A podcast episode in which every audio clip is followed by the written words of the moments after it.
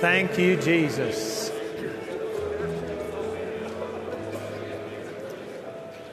You know, I want to mention that we have a little form here that they use during our healing school for people to give testimonies, and they have some of these in the corner right over here of this stage.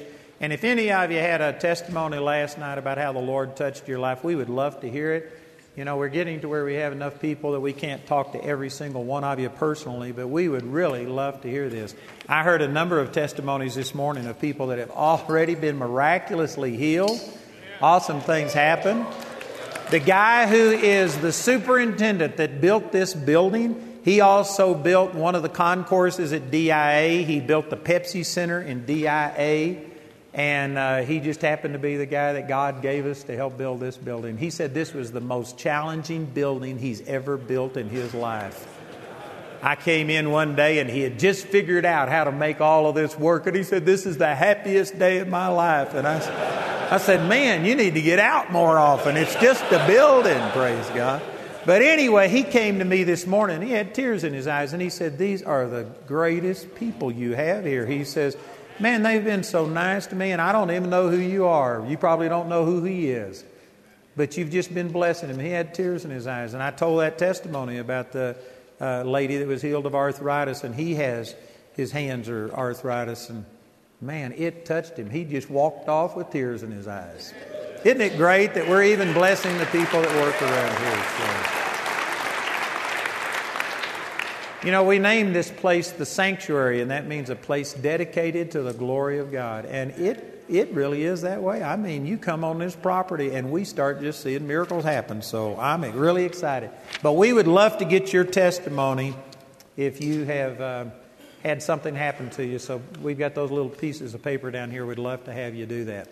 All right, we're ready to hear Arthur Meintjes. And Arthur is a blessing. Come on up, Arthur. Arthur is South African, but we love him anyway.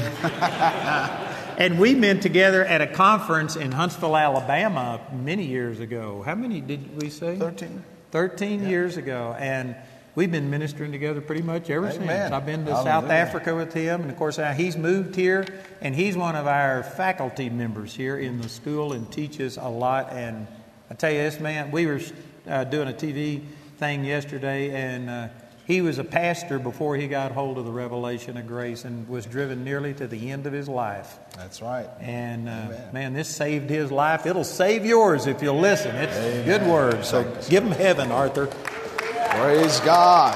Hallelujah. Well, let's all stand. Is this on? Let's all stand and just turn to somebody, you know, next to you, in front of you, wherever, and just say, uh, You are blessed with heaven's best. Hallelujah. Are you happy about that? Hallelujah. Amen. Praise God. You may be seated. Hallelujah. Amen. Blessed with heaven's best. That is, for me, just the greatest because you know what? God didn't just do what He did, uh, you know, by using an angel in the backside of heaven, some storage room where nobody would miss Him. He gave us His all. He gave us everything. Hallelujah. Amen. Praise God. Are you ready? Praise God. Let's get into the Word. Go with me to Proverbs 16 and verse 6. Proverbs 16 and verse 6. This is a passage of Scripture uh, years ago um, when I got a hold of the gospel for what it really, really is. And, uh, you know, we talk about, and I, I, hear people talk about the grace message, and, and I even talk about that. But you know what? It is just the gospel. That is what it is. It's, uh, it's not a, you know, a specific message. It's just the gospel. It's the good news of the Lord Jesus Christ. Amen? And this passage of scripture, um, uh, almost 20 years ago now, uh, really impacted my life. And I'm going to read this out of the Amplified version, and then uh, we're going to just lay a foundation, and hopefully I can get through all of what I have here. I've got so much to share, and sometimes I'm like Andrew, you know, I just you don't you don't uh, finish, you just quit. But um, Proverbs 16:6, the writer of Proverbs, one of the wisest men that ever lived, except for Jesus, and he said this: "By mercy and love, truth and fidelity." to God and man, not by sacrificial offerings, iniquity is purged out of the heart. And by the reverent, worshipful fear of the Lord, men depart from and avoid evil. Hallelujah. Let's just pray. Father, we just thank you again for your love. Thank you, Lord, that you demonstrated your love 2,000 years ago on that cross when you sent Jesus to die for us on that cross.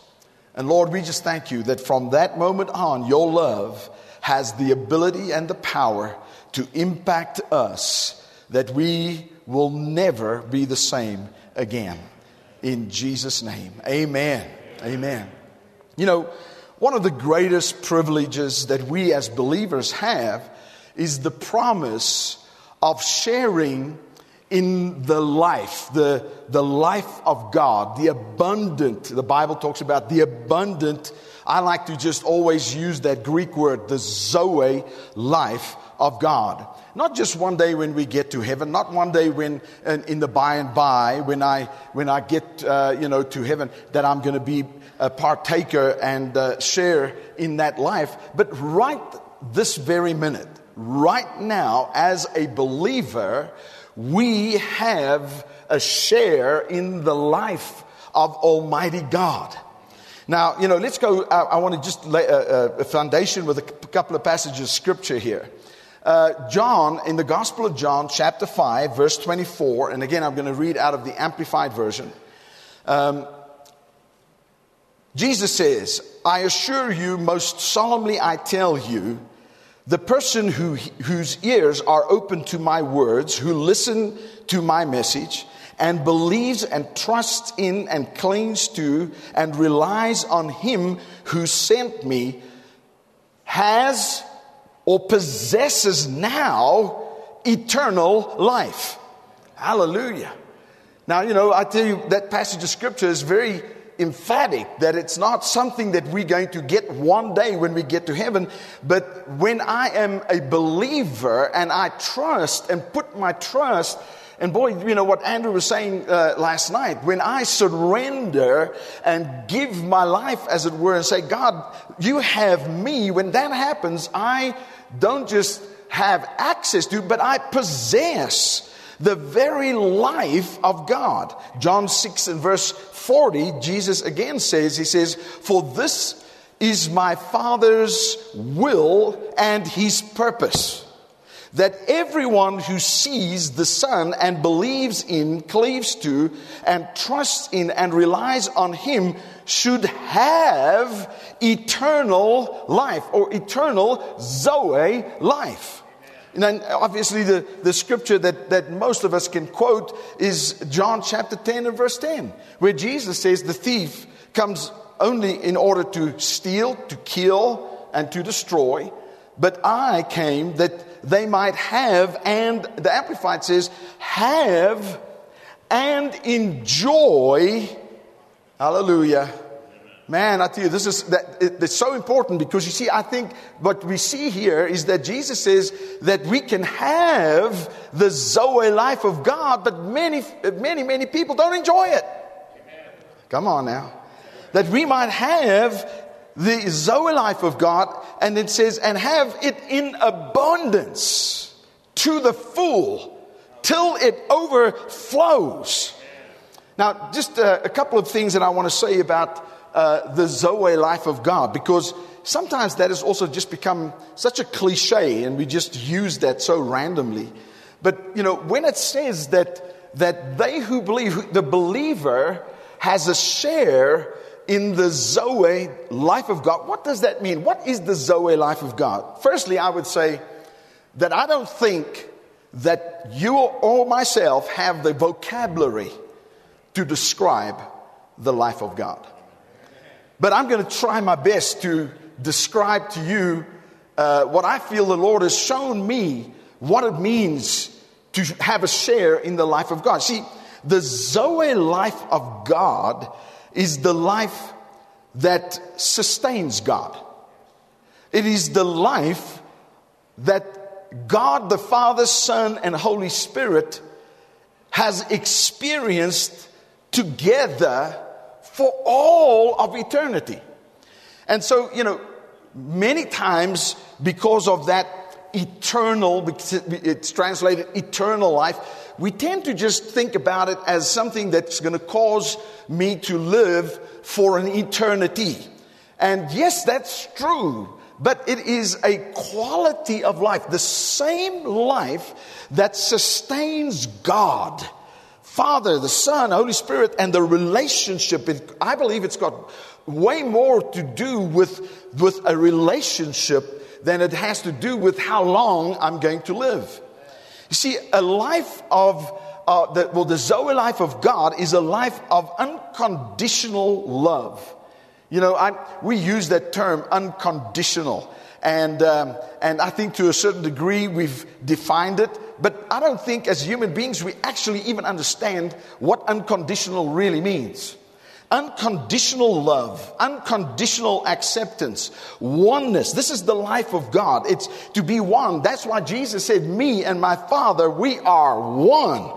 Transparency, generosity, uh, belonging, and, and, and to be other uh, centered. Um, the life of God is uh, a life that empowers freedom and strength.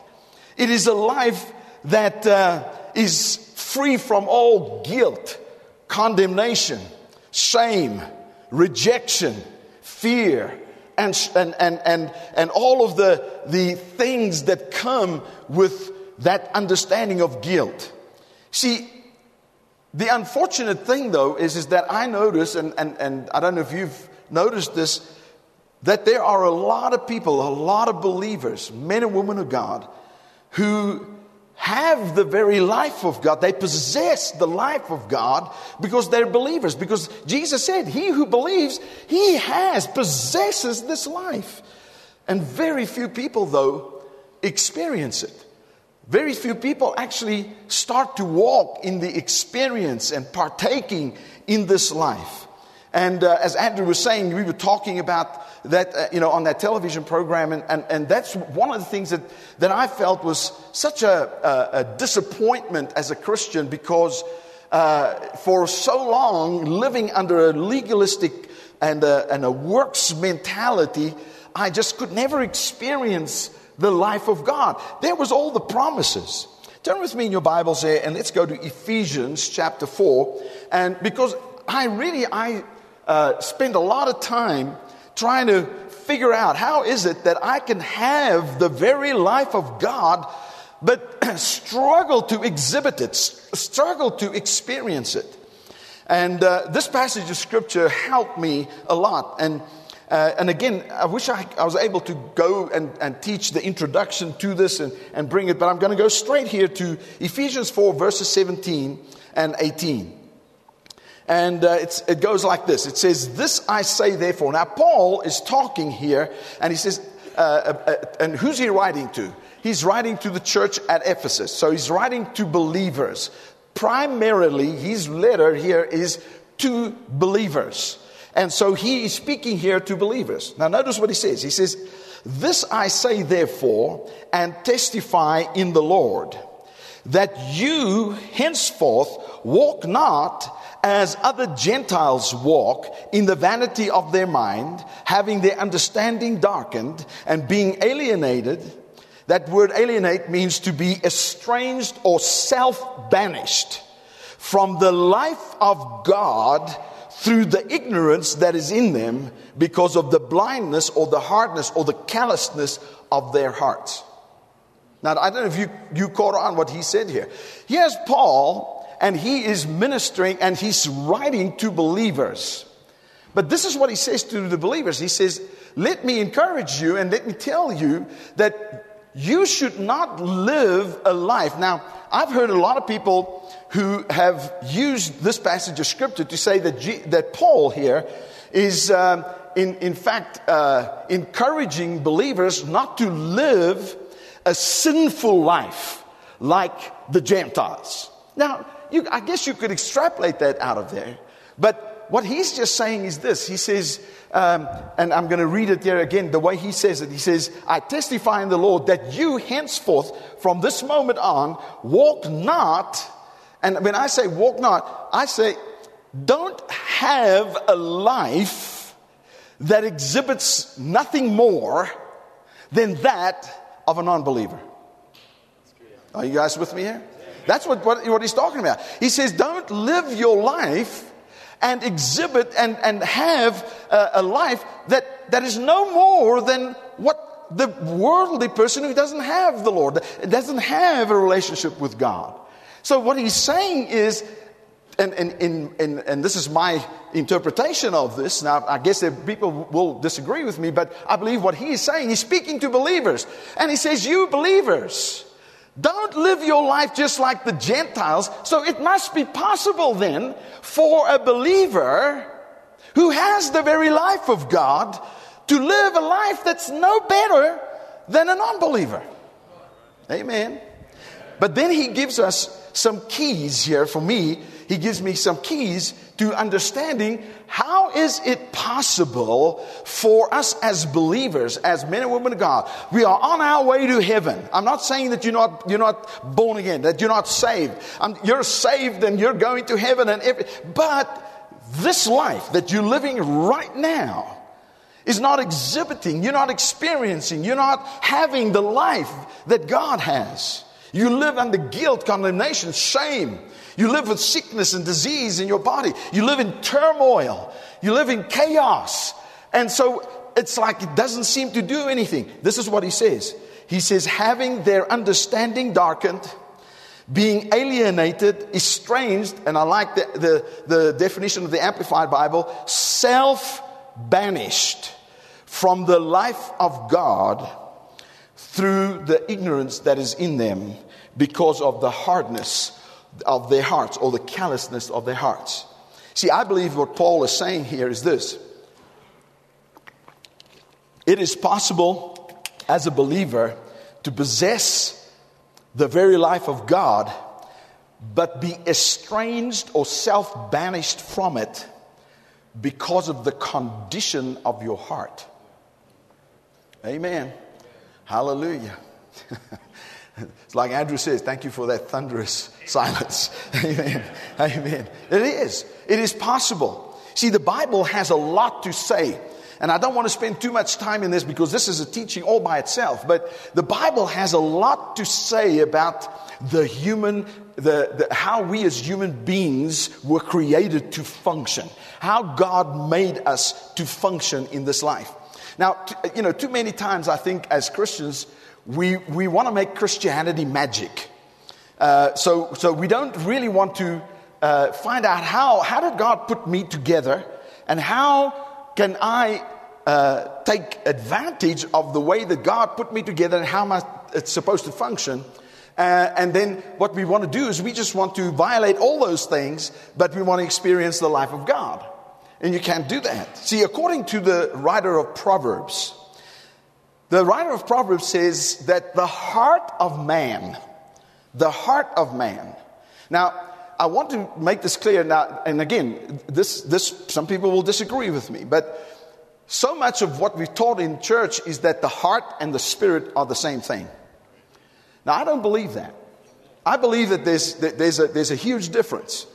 The heart of man uh, as the Bible talks about here, is, is something other than your spirit. Now, does it include your spirit man? Yes. Does it include your soul? Yes. Does it include your physical? I believe the heart actually is what puts everything and holds everything together. Now, the writer of Proverbs here, let me give you a couple of verses, just, just very briefly. And, and, this verse, this first one here, is a verse that absolutely delivered me and brought me to a place where I consistently started to see the life of God manifesting in my life. This is what it says. It says, Keep your heart with all diligence, for out of it are the issues of life.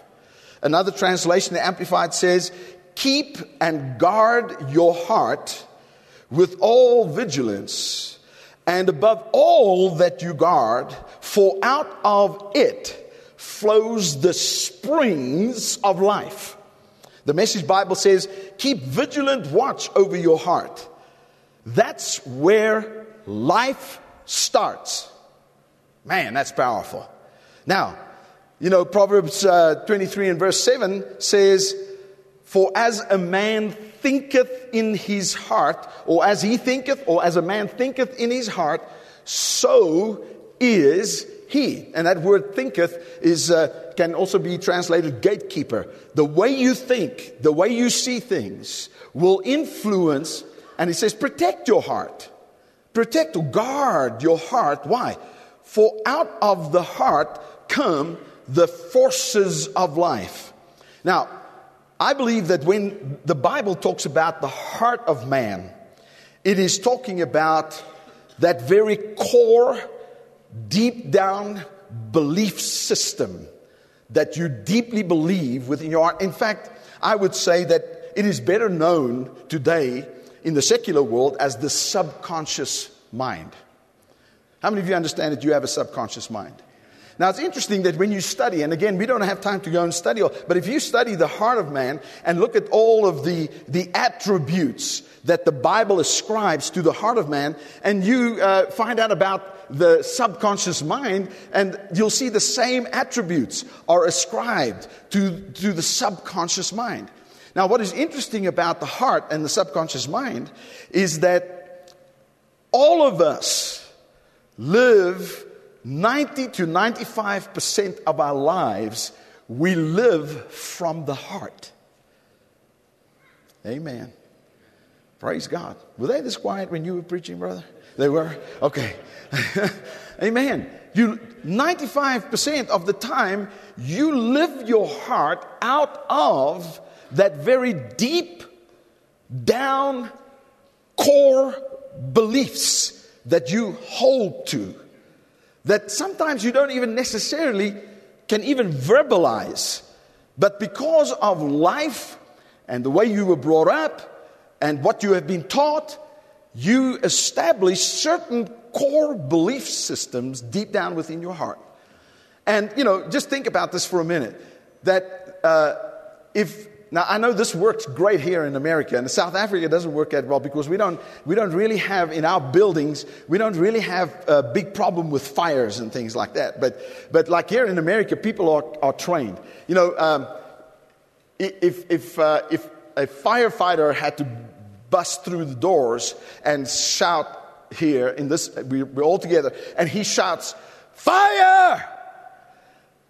You're not going to sit there and think to yourself, now what is a fire? Uh, what are we supposed to do? You know, it's interesting that when you talk to people that have been in situations like that, they will tell you that they got out of the building, and then you'll say to them, How did you do it? I don't know. Many people say, I don't even know how I got here. I just know I heard fire, and before I knew it, I'm here. Well, you see, because what happens is so much of our life decisions that we make, that which gonna affect your life, we make based upon the deep down beliefs we have here and not necessarily the, the, the conscious knowledge that we have here. We make it out of the heart. And that's why it says that we need to protect what is in our heart or guard what goes into your heart. Because out of your heart is come the force that drives your life. Now, I don't know about you, but this is a powerful verse, but it's a scary verse. You know why I say it's scary? This is what it is. This is, and this is what the Lord spoke to me those years ago. He said to me, Arthur, the condition of your life today, the condition of your relationships, the condition of your finances, the condition of, you know, your, your marriage, whatever, is a direct result of what you have been believing in the past. Amen. And I tell you what, I looked around and I said, I did not like what I was seeing in my life. And you know what? And that's the scary thing. But now you see, the problem is with many of us as Christians, we, we oh no, that can't be. It's, it's the devil. Well, you know, let me tell you something. The devil, I mean, he has, but he's a defeated foe. He's defeated. I, personally, I don't even like to even talk about him. In fact, I just ignore him. Hallelujah. Amen. I just ignore him. I just stand fast in, in the faith and I ignore him. He is, a, he is Captain Zero. But th- here's the thing though. Many of us, what we do is that we, we want to say, we want to blame everybody else. We want to blame our mother-in-law. We want to blame the government. We want to blame, you know, the church. We want to blame the pastor. We want to blame everybody around us. And uh, guess what? Uh, if you blame everybody around you, who's never going to change? Come on now. Hallelujah. You see, what he's saying here is this is that if you want to change what you're experiencing in your life, you're going to have to change what you believe. Amen. You're going to have to change what you believe because if you don't change, well, Arthur, we've just always believed this way. We've just believed this way, and this is just the way our family is, and this is the, our church believes this way. You know, can I do a Dr. Phil on you? How's it working for you? I mean, how's it working? Amen. You see, I believe that this is exactly what um, uh, iniquity is about. You see, if a man's belief system, his default belief system deep down in his heart is not set correctly, he won't function correctly. And if he doesn't function correctly, he won't produce the, the desired results in his life. I believe that this that I'm talking about here is what the Bible calls iniquity. Iniquity. And the reason I say that, and again, I don't have a lot of time to get, I'm still not even where I want to be in this message. I'm laying a foundation here. Amen? So that's a problem with us teachers, you know. Um, you know, uh, Proverbs, that Proverbs 16 verse says, By mercy and love, truth and fidelity, iniquity is purged out of the heart. Now, what is the word iniquity? Um, if you look in the Hebrew language, the word iniquity is, uh, can be translated perversity, uh, a fault, or or to be faulty. Uh, Greek, the Greek word for iniquity uh, is to be illegal, to be illegal or illegality. But, you know, Thayer says this about the word iniquity. See, many times, or for a long time in my life, uh, I've always just uh, took uh, sin, disobedience, rebellion, iniquity, and kind of put it all under the, this heading of sin. Now, I guess we can, we can do that, but iniquity is not talking about the deeds of unrighteousness that you do. Iniquity, if you study it, and this is what Thayer says Thayer says that iniquity is the condition of without truth. So he's saying iniquity is more of the condition. Now it's interesting. I know that if you know anything about the Bible, you'll see that iniquity often in the Bible is linked with the heart. It talks about iniquity in their hearts and there was iniquity, you know, found in them, and the iniquity of their hearts led them. So it's talking about the heart condition is an iniquitous condition. Now, uh, the best way for me to describe this is not to define it, but to describe it to you. Uh, now, how many of you have ever been in debt? Let me see. Hallelujah. Amen. It was slow, but it had got there. Hallelujah. Being in, in indebtedness. Now, this is by no means a definition of iniquity, but I believe that if I can explain what indebtedness does to us, then I can, uh, you know, as a parallel, bring that over and show you. Um, let me, uh, or, or, imagine with me here this morning, just, uh, and, and God forbid that this would ever be true in your life. Uh, just imagine with me that you are indebted for multi millions upon millions of dollars that you're indebted to, that your name is linked with. All right, I just want to hang that a little, okay? Now I want to add something with it. Can I add something with it? You have no means to pay it. Nothing.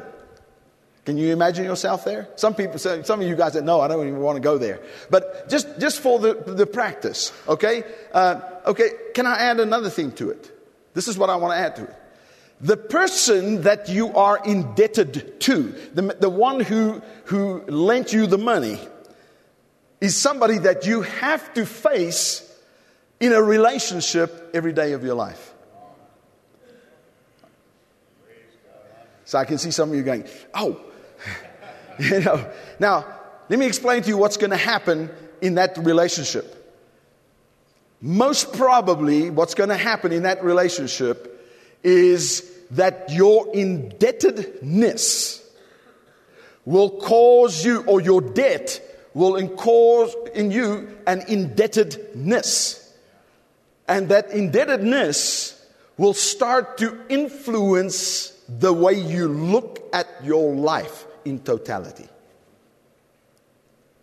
That means you will start to view everything in your life through your indebtedness.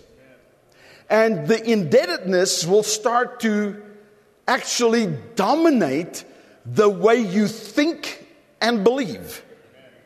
Give you an example. That means that if you have to, you have to be in relationship and meet or, or, or be in contact with the person that you're uh, indebted to, I will tell you now that the indebtedness of your life will cause you to devise a way that you will minimize that contact, come on now, to the bare minimum. Amen. You'll avoid them. You'll do everything in. And, and let's say that uh, today when you came in here, the person that you were indebted to was standing in the front here talking to Andrew. And uh, as you walked into the back of the hall there, they both looked up and saw you come in, and then they kept on talking. I can tell you what indebtedness is going to tell you. indebtedness is going to tell you they are talking about me. Are you guys with me here? And so, what, what, what happens now? Equally, this is very similar to what uh, iniquity does to us. Iniquity is the spiritual, mental, and emotional condition that sin and unbelief leaves you in. Come on. Indebtedness is the emotional and spiritual condition that that sin, and I'm not talking about your particular ugly sin, I'm just talking about what sin has done in this world, has influenced the way we think, it's influenced the way we see things. It's, uh, as Andrew was saying last night, it, is, uh, it has given us a definition of success that's not really success. Amen. And so what happens is iniquity becomes the condition of your heart. You know, uh, there's another passage of scripture uh, uh, that says uh, that all have sinned and fallen short of the glory of God. Romans 3 and verse 20, uh, 23. Uh, you know, it, it, all have sinned and fallen short of that glory, of the glory of God. The word, the word glory, doxa, which is the view and the opinion, the estimate, the way that God sees things. That's what sin has done to us. And that's uh, called iniquity. Another passage of scripture that I love to go to is that one in Proverbs 17 and verse 20, which says, A man with a froward heart findeth no good. You see, uh, iniquity is, a, is, is the heart that has been bent. It's the heart, the belief system that has been skewed. And so what happens is, is that we can't see things for what they really are. We, we tend to look at God and we see God through our iniquity and we interpret Him. You know, the day that Adam and Eve ate of that the tree of the knowledge of good and evil, iniquity entered into their hearts. The first thing they started doing is judging God. Come on. Amen. Amen. But go, go with me there. Proverbs, uh, Romans chapter 5. Romans chapter 5. How am I doing for time? Do I go to the top of the hour?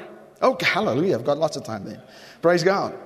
Romans chapter 5 and verse 20, uh, uh, in, in the, the, King James says, But where sin abounded, grace did much more abound. See, you might be here today and say, Oh my gosh, uh, how has iniquity influenced my heart? How, how has this, uh, you know, uh, influenced my relationship and the, the, way I see things. Well, here's what I want to bring you to. Even though all of this is true, all of all the fact that sin, through sin, iniquity has entered, and there's not a one of us that's not been tainted by it.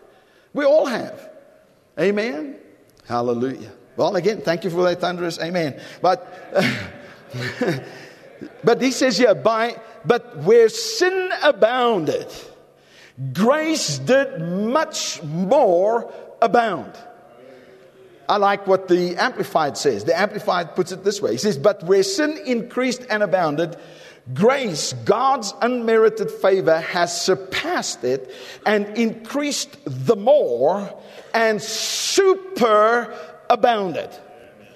Amen. The, the J.B. Phillips translation, and I like what the J.B. Phillips says, he says, Yet though sin is shown to be wide and deep. You know, yet though sin has influenced us and iniquity, all of us have been tainted by this iniquitous, this crookedness of our hearts, our belief systems. Maybe you're here today and you say to me, man, Arthur, if it is true that, that the, the condition of my life is directly related or directly uh, connected with what I've been believing in the past, then boy, I tell you what, I've, I've had some stinking thinking. I've been, you know, now listen to what he says here. He says, though sin, let me put this way sin and the effect of sin, the effect of sin of uh, iniquity, even though it is shown to be wide and deep. Maybe you're looking and say, well, this is wide and deep in my life. Thank God His grace is wider and deeper still. Hallelujah. then he says this the whole outlook changes. Hallelujah. The whole outlook changes. Man, I want you to see that today, when I'm done here, I want you to see that your whole outlook can change. Why? Because he says sin used to be the master of men and in the end handed them over to death. But now grace is the ruling factor. Hallelujah. Oh, hallelujah. Man, I tell you, I'm getting happy here.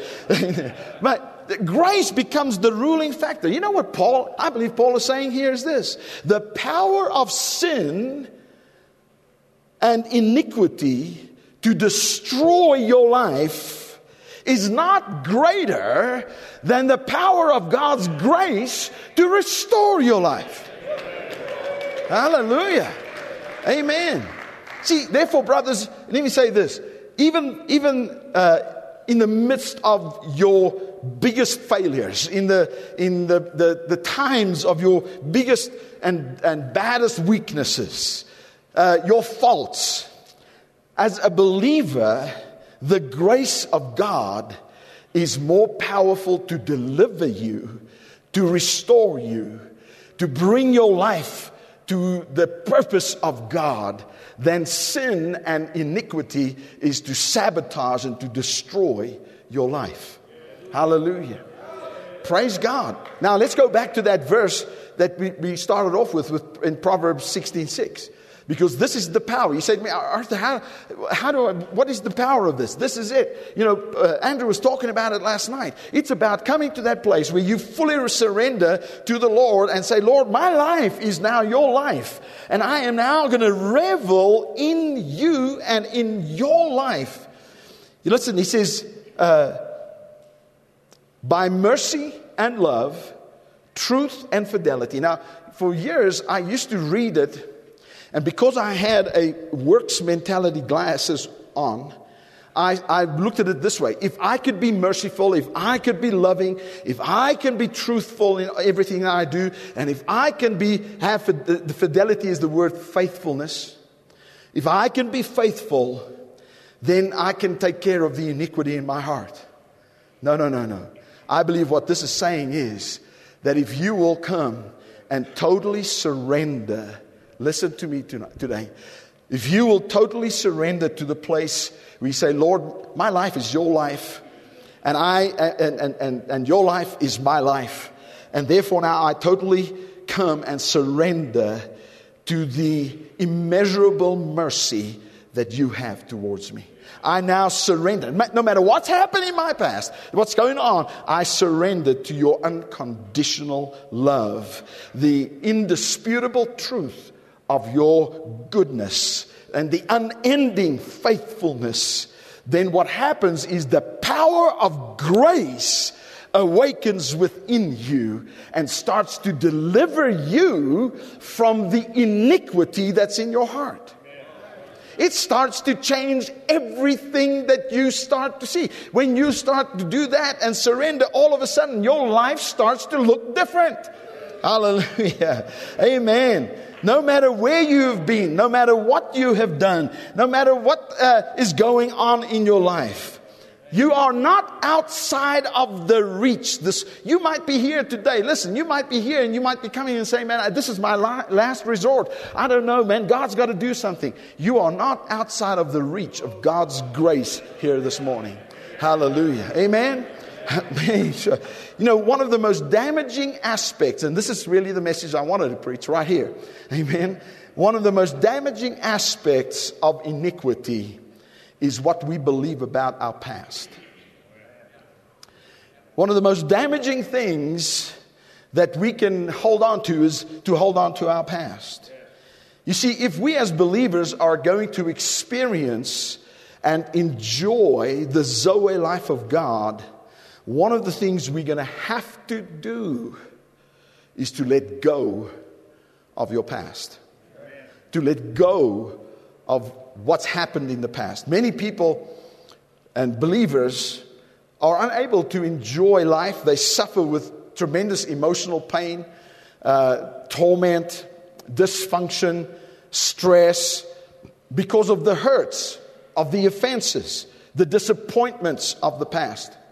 In fact, one of the, one of the greatest sources of offense in our lives is the failures and the mistakes the sins and the indiscretions, the weaknesses of our past. It's not always the, the, the, things that other people have done to us. Actually, I think the thing that can hurt us the most is when we become offended at us. When you become offended with you. Amen? Are you with me here? I like what uh, Paul says in Philippians chapter 3 and verse 12. He says, I don't mean to say that I have uh, already achieved these things. You know, this is where Paul was coming. He says, I, I want to know Christ and Him crucified. You know, I want to be found in Him, you know, and not having my own righteousness, but that I might be made righteous by the faith of Jesus Christ. And he says, not that I've attained these things, not that I've come and I'm, that I'm already perfect, he says, but I keep working towards that day or uh, when I will finally be all that Christ Jesus saved me and wants me to be. He says, No, dear brothers and sisters, I am still not all I should be. Amen. But I focus all of my energies on this one thing forgetting the past and looking forward to that which lies ahead. You know, you, you, might be here and you, you, you looking at your life and you're thinking to yourself, you know, uh, man, if, if, if my life and the condition of my life is because of what I'm believed in the past, and, and, and how am I going to change all of that? Then how's that going to happen? Well, you know, we're going to look at one of the first things you're going to have to do is to realize that in uh, uh, surrendering to God and letting Him be merciful and loving and good and faithful to you, even though you've been unfaithful. Oh, come on now. I tell you what, this is so, because it's, it's, sometimes it's like, well, you know, if I'm faithful, then I can have, get God. No, you do surrender to God. And as Andrew says, run up that white flag and surrender to God is to be able to surrender to Him. But when you do, you surrender to God's mercy and you surrender to His love for you that's unconditional and His faithfulness and that He's going to be faithful to you whether you've been faithful or not. Now, I you, sometimes that is a hard thing for us, especially if you got your heart established in a, in a works mentality. It's like, oh no, that can never happen. No, listen carefully. You see, one of the uh, things that I always say to people, it's one thing to be alive, but it's another thing to have a life that's worth living. See, a lot of people, they're alive and they're successful, as Andrew was saying, successful in business, whatever, but it's, their life is not worth living.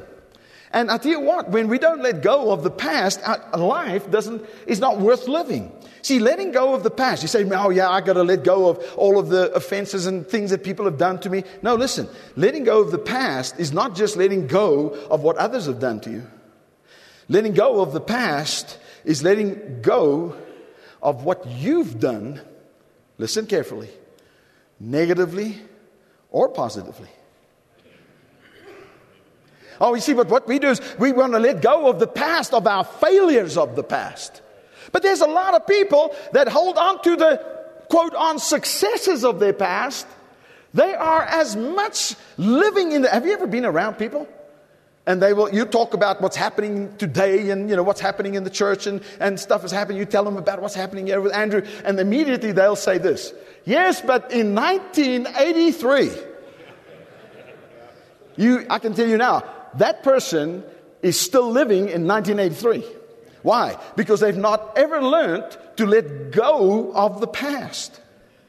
Listen, if you allow your past, positive or negative, to define you, then you will never be able to be and experience who God has made you to be. If you will not learn to let your past die, your past won't let you live the future. Amen. Boy, there's so much more I want to share here with you, but let me just go directly and, and, and kind of wrap this up because I think we're coming to that place where we can just wrap this up here. You know, uh, I love what the scripture teaches us, and Jesus taught a wonderful principle. And he taught a principle in. Uh, uh, the, uh, the passage has just slipped my mind right now. But um, in Matthew 16, actually, Andrew was talking about it last night.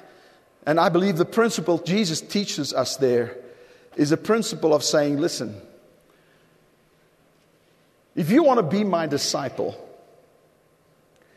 you're going to have to change the way you think and the way you see things and the way you believe. Now, you know, there's a, there's a lot that we can learn out of that passage of Scripture. There's a lot that we can extrapolate out of that, that passage of Scripture. But for me here today is where Jesus says, He says to His disciples, He says, if you want to be my disciple, deny yourself. Now, what we've done with that, and please understand, I'm not saying that people uh, who follow, or that, let's put it this way, if you follow Christ, that there are not certain sacrifices that you're going to have to make. I, I totally understand that. And I totally believe that there are some things that you're going to have to let go. But I believe that Jesus here is talking about, he says, now if you want to be my disciple, see, Jesus wasn't the only one who ever had disciples. The people understood what discipling was and what disciples were. So, but Jesus is coming, he says, now, I, I want you to understand that if you're going to be my disciple, and he's talking to Peter because Peter was the one who said, "No, Jesus, don't you know? You don't go away. Don't do. Don't change things." I mean, and Jesus said, "If you want to be my disciple, you need to deny yourself." And it's interesting that yourself is self-life. I want to bring it this way. Jesus is actually also saying to them right there, if you want to be my disciple, you have to deny that you are able to do what it takes to be a disciple. You say to me, how do you, how do you extrapolate that? How do you get that from that passage of scripture? Well, uh, what I get from is, he says, let him deny himself. And then he says, take up his cross and follow me. So what we've done, and many people done, is like, oh, what is my cross to bear? No, uh, do you understand that your cross is Christ's cross? Amen. And Christ's cross is your cross? Yeah. Amen. Second Corinthians chapter 5 and verse 14 says that if one man died for all, then all be dead. We died with him on the cross. Paul says, and he says, I am crucified with Christ, nevertheless I live, yet not I, but Christ liveth in me. And I think that what Paul, what Jesus is saying here, he says, he says, if you want to be my disciple, then he says, you need to deny that you can do what it takes, but you need to come and take up the cross. I would go and say, take up the work of the cross and come follow me. Because then he says, he said to me, well, how do you do it? Then he says, for what shall a man, uh, I, I better just turn to that passage of scripture. Is that okay with you? I don't want to run out of time here.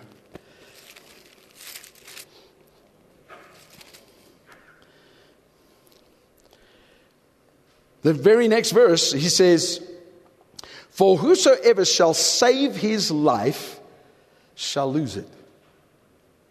He's saying, if you will do what you think is necessary to save your life, you're going to find out at the end of the day, you lose your life. Now, it's interesting, your life there is your very life. And then the next thing he says here in this passage, and he says, uh, Or what shall a man give? Sorry. Uh, and whosoever shall lose his life for my sake shall find it. So if you think that you can do what it takes to save your life, you're going to lose it. But if you will lose your life for my sake, you will save it. Then he says, For what is a man profited if he shall gain the whole world and lose his own soul? Or what shall a man give? What can I give to God in exchange for my soul? Now, what I've always done is I've always taught on and preached that passage of scripture up to that point. And uh, years ago, the Lord said to me, Don't stop there. Because Jesus didn't stop there. Okay? Now, watch this. The very next verse, verse 27. For the Son of Man shall come in the glory of his Father. Now, this is in the, in the King James. Now, some of the other translations, what has happened here, even in the King James here, the translators did not want to commit. I'll show you here. He says, For the Son of Man, who's the Son of Man? Jesus. So Jesus here is talking about himself. Now, a lot of people have gone and said, well, Jesus is talking about his second coming. It can't be, and I'll show you in a moment. Jesus is talking there and he says to them, You can't save your own life. You can't do what it takes to save your own life. Even if you gain the whole world, even if you even if you're the best lawkeeper in the world, you can't save your own life. You can't give in exchange. He says, For the Son of Man has come in the glory of his Father. Do you note in the King James there, it's not capitalized. Did you see that? Do you have this, the King James around us here? Do you see there's no, there's no capital for the, for the his? Amen. Is this a little deep for you? Okay, listen, listen carefully here.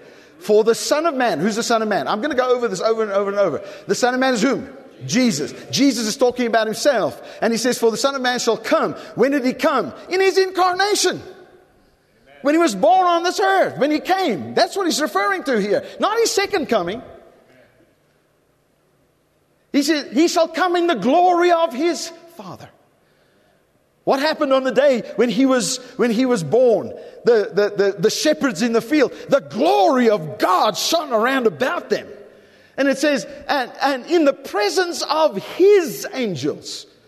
Do you realize that in the King James, for instance, those, those his, the personal pronouns, are not capitalized? Now, some of the newer translations have actually capitalized them. But what they do is the very next one is the next part of this. Listen to what he says. Hmm. And he says, And he shall reward every man according to his work.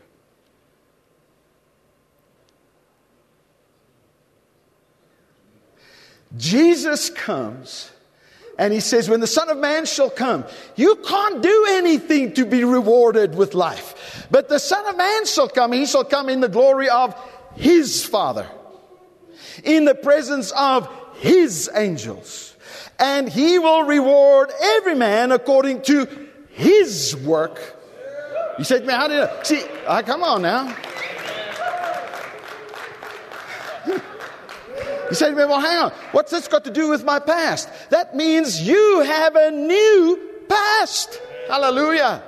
You have a new past. What happens? Jesus comes. He's the Son of Man. You say to me, but Arthur, this is talking about the second coming. Okay, well, if that's the second coming, let's read the next verse. Verily I say unto you, uh, there be some standing here which shall not taste of death till they shall see the Son of Man come in his kingdom. So if he was talking about his second coming here, come on, then there should be people alive today that were there with him when he was crucified. Come on now. So, all four of these things. Now, here's what I want to see Jesus does the work, brothers. He does the work. He said to me, well, Arthur, my past, that's why you're going to let go of your past. Why? Because Jesus does the work. Hallelujah. You get the reward. When you trust in Him, you are rewarded with the work that He has done, and the rewards of His work is yours. Hallelujah. And God gets the glory. He does the work, you get the reward, God gets the glory. Hallelujah.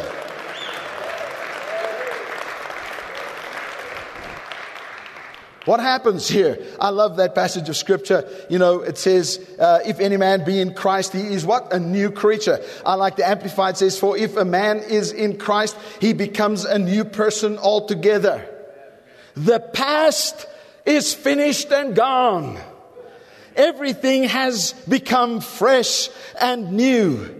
God was in Christ personally reconciling the world unto himself, not counting their sin against them, and has commissioned us with this message of reconciliation. See, listen, the message of reconciliation to all of us in this room today is you can let go of your past. Your past does not have to define you any longer. Why? Because in God, what's that scripture say in uh, Galatians 3 3? says, For you are dead and your life is hid with Christ in God. What does that mean? It means you have a past, yes.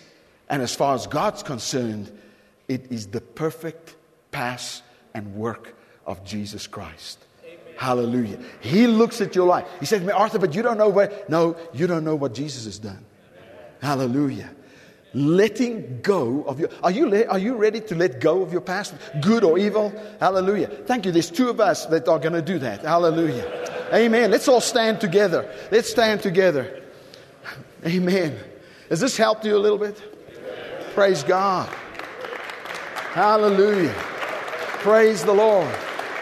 Thank you jesus if you're here today and you say, Arthur, I, I, want to, I want to let go of my past no longer will my past define me. No longer will my past be the, uh, the determining factor of where my future goes.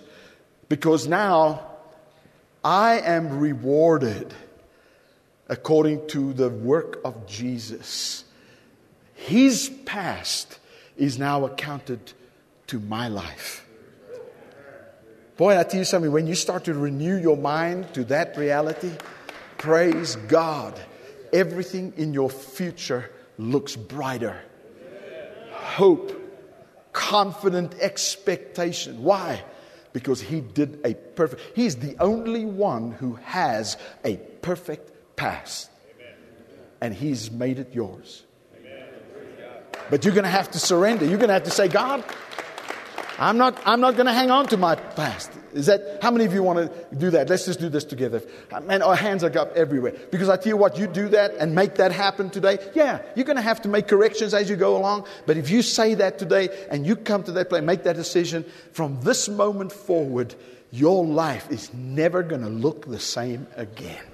Hallelujah. Say, Heavenly Father, I come to you.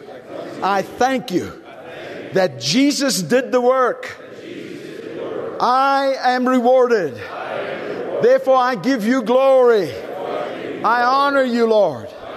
Today, I let my past be in the past. I let it go, good and bad. Hallelujah. My past is brand new in Jesus' name. Amen. Hallelujah. Praise God.